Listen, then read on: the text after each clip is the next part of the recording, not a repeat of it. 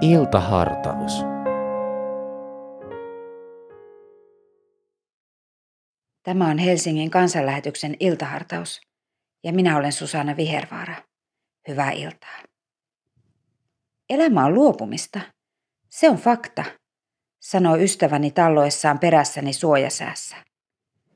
Ei tuo minun mielestäni ole fakta, väitän, vaan näkökulma. Ajatteletko muuten noin sun uskonnollisen vakaumuksesi takia? Jatkan ja ohitan muutaman yksittäisen kuusen mäntyvaltaisella lumisella kankaalla. Argumentoimme hetken ja ystäväni toteaa, että ehkä hänen ajatuksensa sittenkin kumpuaa hänen muun muassa buddhalaisuudesta ammentavasta maailmankuvastaan, jota hän itse sanoittaa muun muassa luopumisella ja kärsimyksellä.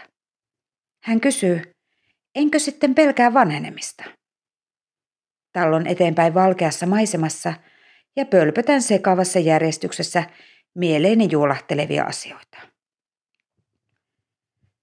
Toki pelkään ajatusta vaikkapa kiduttavan yksinäisestä vanhuudesta.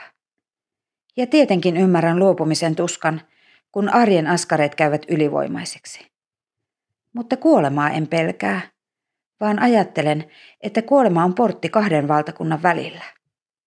En tiedä tarkasti, millaista valtakunnan rajan toisella puolella on, mutta portin läpikulkua ja elämää siellä rajan toisella puolen en pelkää. En ole pelännyt sen jälkeen, kun hoksasin, ettei sinne pääsyyn tarvitse suorittaa erityistä erinomaisuutta. Jossain vaiheessa, ohittaessani kesäiset vadelmapaikat lumisessa vaipassa, sanon ääneen mieleeni lepattavan raamatun kohdan. Kuolema on voitto, sanoo Paavali. Referoin lyhyesti. Kuolema on voitto, toistaa ystäväni kysyvästi. Joo, selitän. Se on siirtymä kohti valoa, sitä parempaa valtakuntaa. Se taitaa olla kokonaisuudessaan niin, että elämä on Kristus ja kuolema on voitto. Selitän. Täällä elämme Jeesuksen kanssa ja kuolema on voitto. Pääsy johonkin parempaan, jossa kipua, kuolemaa ja kärsimystä ei ole. Selitän omaan polveilevaan tapaani.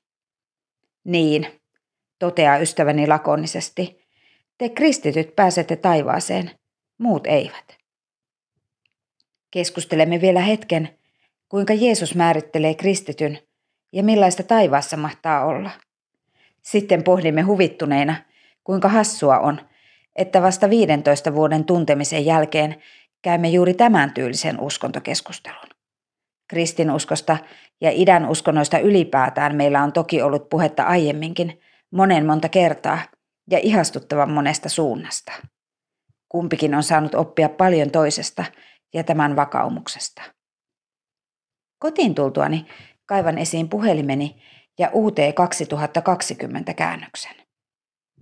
Mietin kosketettuna, kuinka Paavalin sanat filippiläisille sopivat jollain salatulla tavalla juuri pandemia-ajan metsäkävelyllä olleelle.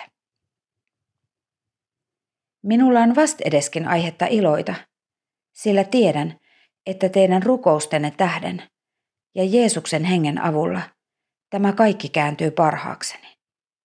Odotan ja toivon hartaasti, että en joudu millään tavoin häpeään, vaan voin nyt, niin kuin aina ennenkin, olla rohkea ja tuottaa kunniaa Kristukselle, jäänpä sitten eloon tai kuolen. Minulle elämä on Kristus ja kuolema on voitto. varpaat vieläkin vähän viluisina, ajattelen lämpimästi ystävääni ja lähetän rukouksen kohti taivasta. Sinulle iltahartauden kuuntelija, toivotan turvallista matkaa Jeesuksen seurassa tässä ajassa kohti tulevaa. Sinulle, joka et vielä Jeesusta tunne, tervetuloa mukaan.